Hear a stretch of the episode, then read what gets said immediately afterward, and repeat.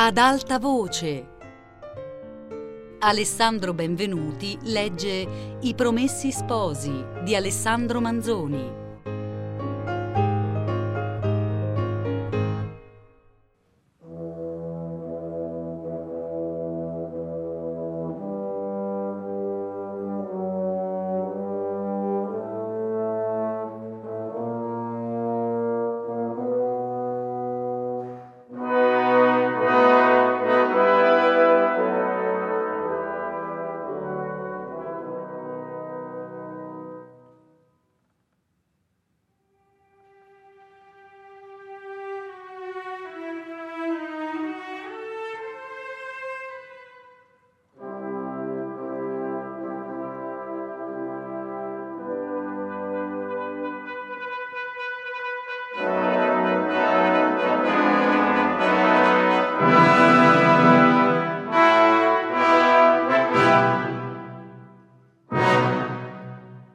La peste, che il Tribunale della Sanità aveva temuto che potesse entrare con le bande alemanne nel milanese, c'era entrata davvero, come è noto. Ed è noto parimenti che non si fermò qui, ma invase e spopolò una buona parte d'Italia. Condotti dal filo della nostra storia, noi passiamo a raccontare gli avvenimenti principali di quella calamità. Nel milanese, si intende, anzi, in Milano quasi esclusivamente, che della città quasi esclusivamente trattano le memorie del tempo, come a un dì presso accade sempre per tutto, per buone e per cattive ragioni. E in questo racconto il nostro fine non è, per dir la verità, soltanto di rappresentare lo stato delle cose nel quale verranno a trovarsi i nostri personaggi, ma di far conoscere insieme, per quanto si può in ristretto e per quanto si può da noi, un tratto di storia patria più famoso che conosciuto. Delle molte relazioni contemporanee non ce n'è alcuna che basti da sé a darne un'idea un po' distinta e ordinata, come non ce n'è alcuna che non possa aiutare a formarla. In ognuna di queste relazioni, senza eccettuarne quella del Ripamonti, la quale le supera tutte per la quantità e per la scelta dei fatti e ancor più per il modo d'osservarli, in ognuna sono omessi fatti essenziali che sono registrati in altre in ognuna ci sono errori materiali che si possono riconoscere e rettificare con l'aiuto di qualche altra o di quei pochi atti della pubblica autorità, editi e inediti, che rimangono. Spesso in una si vengono a trovare le cagioni di cui nell'altra s'eran visti come in aria gli effetti. In tutte poi regna una strana confusione di tempi e di cose. È un continuo andare e venire, come l'avventura, senza disegno generale, senza disegno nei particolari, carattere del resto dei più comuni e dei più apparenti nei libri di quel tempo, principalmente in quelli scritti in lingua volgare, almeno in Italia. Se anche nel resto d'Europa i dotti lo sapranno, noi lo sospettiamo. Nessuno scrittore d'epoca posteriore si è proposto di esaminare e di confrontare quelle memorie per ritrarne una serie concatenata degli avvenimenti, una storia di quella peste sicché l'idea che se ne ha generalmente deve essere di necessità molto incerta e un po' confusa. Un'idea indeterminata di gran mali e di grandi errori. E per verità ci fu dell'uno e dell'altro, al di là di quel che si possa immaginare. Un'idea composta più di giudizi che di fatti. Alcuni fatti dispersi, non di rado scompagnati dalle circostanze più caratteristiche, senza distinzione di tempo, cioè senza intelligenza di causa ed effetto, di corso, di progressione. Noi, esaminando e confrontando con molta diligenza, se non altro, tutte le relazioni stampate, più d'una inedita, molti, in ragione del poco che ne rimane, documenti, come dicono ufficiali, abbiamo cercato di farne non già quel che si vorrebbe, ma qualche cosa che non è stato ancora fatto. Non intendiamo di riferire tutti gli atti pubblici nemmeno tutti gli avvenimenti degni in qualche modo di memoria. Molto meno pretendiamo di rendere inutile a chi voglia farsi un'idea più compita della cosa la lettura delle relazioni originali. Sentiamo troppo che forza viva, propria e, per dir così, incomunicabile ci sia sempre nell'opere di quel genere, comunque concepite e condotte. Solamente abbiamo tentato di distinguere e di verificare i fatti più generali e più importanti. Di disporli nell'ordine reale della loro successione, per quanto lo comporti la ragione e la natura d'essi, d'osservare la loro efficienza reciproca e di dar così, per ora e finché qualche altro non faccia meglio, una notizia succinta ma sincera e continuata di quel disastro.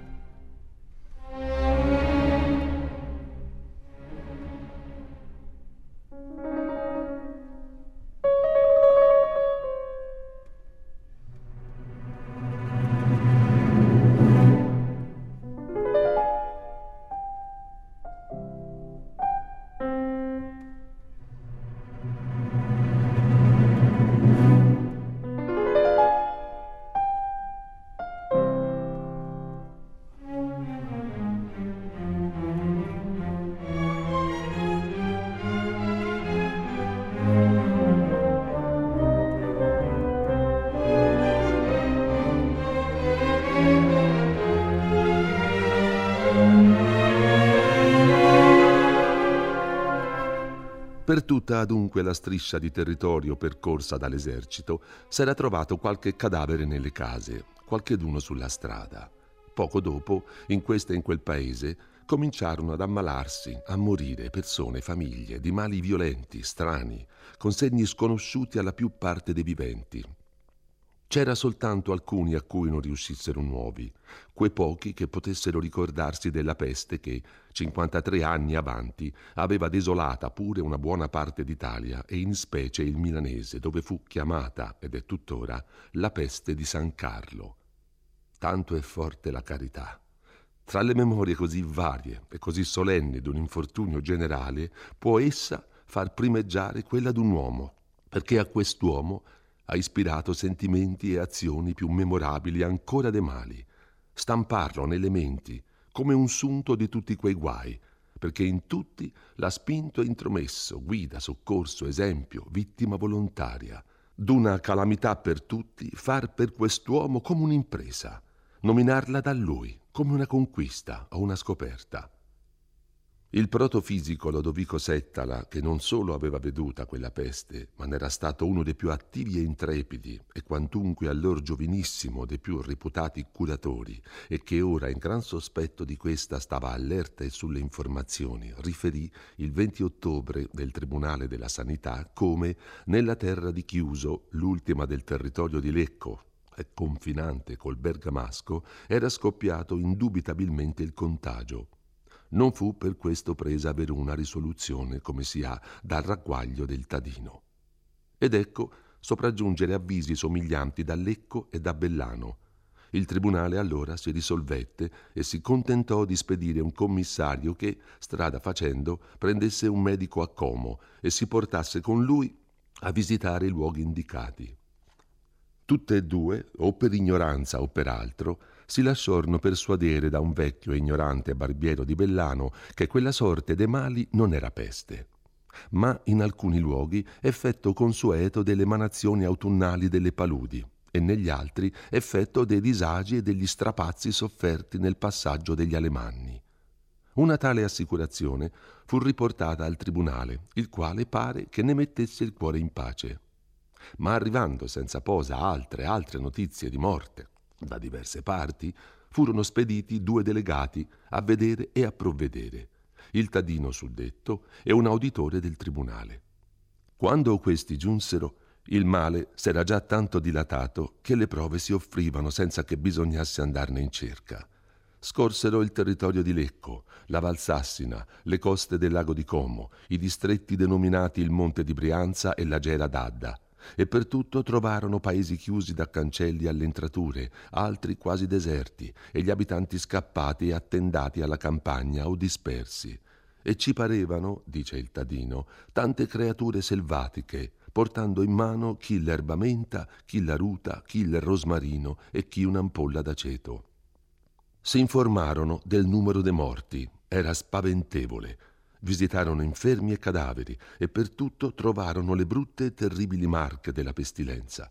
diedero subito per lettere quelle sinistre nuove al Tribunale della Sanità, il quale, al riceverle, che fu il 30 d'ottobre, si dispose, dice il medesimo Tadino, a prescriver le bullette per chiuder fuori dalla città le persone provenienti da paesi dove il contagio s'era manifestato e mentre si compilava la grida ne diede anticipatamente qualche ordine sommario a Gabellieri.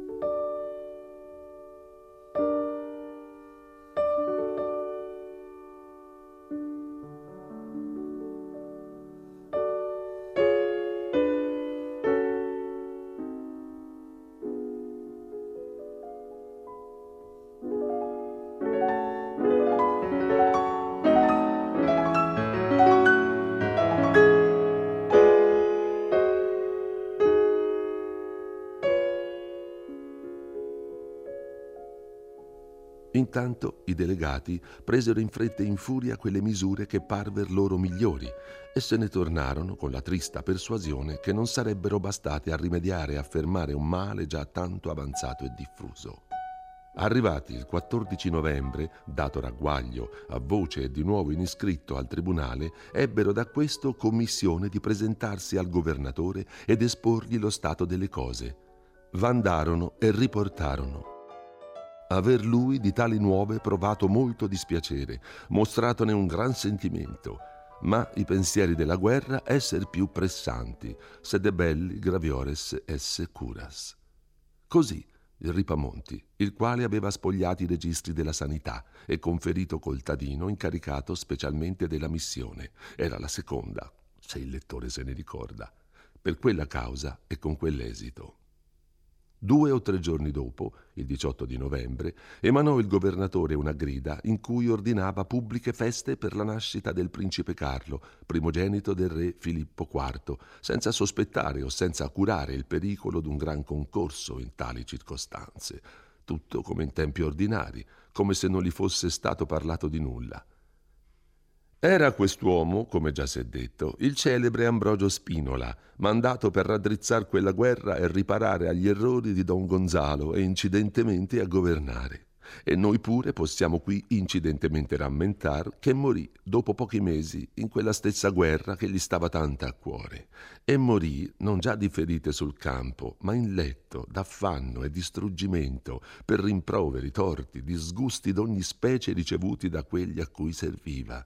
La storia ha deplorata la sua sorte e biasimata l'altrui sconoscenza. Ha descritte, con molta diligenza, le sue imprese militari e politiche, lodata la sua previdenza, l'attività, la costanza. Poteva anche cercare cosa abbia fatto di tutte queste qualità quando la peste minacciava, invadeva una popolazione datagli in cura, o piuttosto in balia ma ciò che, lasciando intero il biasimo, scema la maraviglia di quella sua condotta, ciò che fa nascere un'altra e più forte maraviglia, è la condotta della popolazione medesima, di quella voglio dire che, non tocca ancora dal contagio, aveva tanta ragione di temerlo. All'arrivo di quelle nuove dei paesi che n'erano così malamente imbrattati, di paesi che formavano intorno alla città quasi un semicircolo, in alcuni punti distanti da essa non più di 18 o 20 miglia. Chi non crederebbe che vi si suscitasse un movimento generale, un desiderio di precauzioni, bene o male intese, almeno una sterile inquietudine? Eppure, se in qualche cosa le memorie di quel tempo vanno d'accordo, è nell'attestare che non ne fu nulla. La penuria dell'anno antecedente, le angherie della soldatesca, le afflizioni d'animo parvero più che bastanti a render ragione della mortalità sulle piazze, nelle botteghe, nelle case, chi buttasse là una parola del pericolo, chi motivasse peste, veniva accolto con beffe incredule, con disprezzo iracondo. La medesima miscredenza, la medesima, per dir meglio, cecità e fissazione prevaleva nel Senato, nel Consiglio de Decurioni, in ogni magistrato. Trovo che il cardinal Federigo appena si riseppero i primi casi di mal contagioso, prescrisse con lettera pastorale a parrochi, tra le altre cose, che ammonissero più e più volte i popoli dell'importanza e dell'obbligo stretto di rivelare ogni simile accidente e di consegnarle roba infette o sospette, e anche questa può essere contata tra le sue lodevoli singolarità.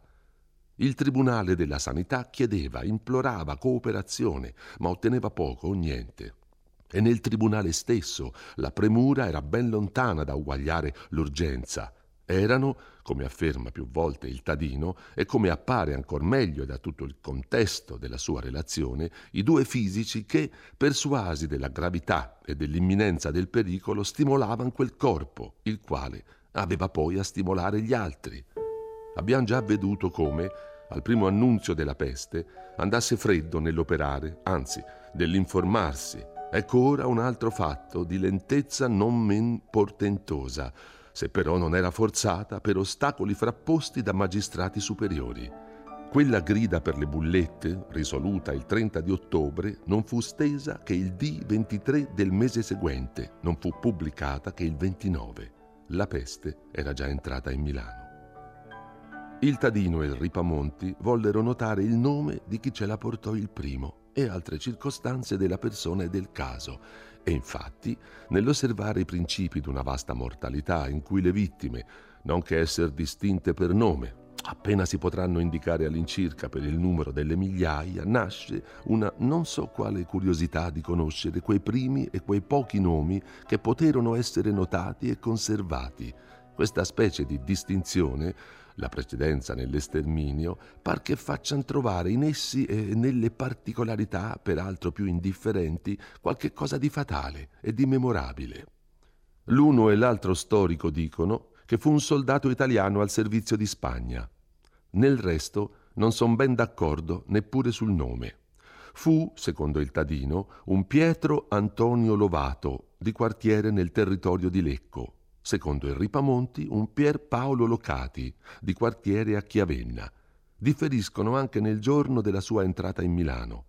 Il primo la mette al 22 d'ottobre, il secondo ad altrettanti del mese seguente, e non si può stare né all'uno né all'altro. Tutte e due le epoche sono in contraddizione con altre ben più verificate. Eppure Ripamonti, scrivendo per ordine del Consiglio generale dei Decurioni, doveva avere al suo comando molti mezzi di prendere le informazioni necessarie e il Tadino, per ragione del suo impiego, poteva, meglio di ogni altro, essere informato d'un fatto di questo genere. Del resto, dal riscontro da altre date che ci paiono, come abbiamo detto, più esatte, risulta che fu prima della pubblicazione della grida sulle bullette e, se ne mettesse conto, si potrebbe anche provare, o quasi provare, che dovette essere ai primi di quel mese. Ma certo il lettore ce ne dispensa. Sia come sia, entrò questo fante sventurato e portator di sventura, con un gran fagotto di vesti comprate o rubate a soldati alemanni. Andò a fermarsi in una casa di suoi parenti, nel borgo di Porta Orientale, vicino ai Cappuccini. Appena arrivato, s'ammalò. Fu portato all'ospedale, dove un bubbone che gli si scoprì sotto un'ascella mise chi lo curava in sospetto di ciò che era infatti. Il quarto giorno morì il Tribunale della Sanità fece segregare e sequestrare in casa la di lui famiglia. I suoi vestiti e il letto in cui era stato all'ospedale furono bruciati. Due serventi che l'avevano avuto in cura e un buon frate che l'aveva assistito caddero anch'essi ammalati in pochi giorni, tutti e tre di peste. Il dubbio che in quel luogo s'era avuto fin da principio della natura del male e le cautele usate in conseguenza fecero sì che il contagio non si propagasse di più ma il soldato ne aveva lasciato di fuori un seminio che non tardò a germogliare. Il primo a cui s'attaccò fu il padrone della casa dove quello aveva alloggiato, un Carlo Colonna suonator di liuto. Allora tutti i pigionali di quella casa furono d'ordine della sanità condotti al lazzaretto, dove la più parte s'ammalarono. Alcuni morirono dopo poco tempo di manifesto contagio. Nella città quello che già c'era stato disseminato da costoro, da loro panni, da loro mobili, trafugati da parenti, da pigionali, da persone di servizio alle ricerche, al fuoco prescritto dal tribunale, e di più quello che c'entrava di nuovo per l'imperfezione degli editti, per la trascuratezza nell'eseguirli e per la destrezza nell'eluderli, andò covando e serpendo lentamente tutto il restante dell'anno e nei primi mesi del susseguente 1630. Di quando in quando, ora in questo, ora in quel quartiere, a qualcheduno s'attaccava, qualcheduno ne moriva, e la radezza stessa dei casi allontanava il sospetto della verità, confermava sempre più il pubblico in quella stupida e micidiale fiducia che non ci fosse peste, né ci fosse stata neppure un momento. Molti medici ancora, facendo eco alla voce del popolo, era anche in questo caso voce di Dio, deridevano gli auguri sinistri, gli avvertimenti minacciosi dei pochi e avevano pronti nomi di malattie comuni per qualificare ogni caso di peste che fossero chiamati a curare, con qualunque sintomo, con qualunque segno fosse comparso. Gli avvisi di questi accidenti, quando pur pervenivano alla sanità, ci pervenivano tardi per lo più e incerti, il terrore della contumacia e del lazzaretto aguzzava tutti gli ingegni, non si denunziavano gli ammalati, si corrompevano i becchini e i loro soprintendenti, da subalterni del tribunale stesso, deputati da esso a visitare i cadaveri, sebbero con danari falsi attestati.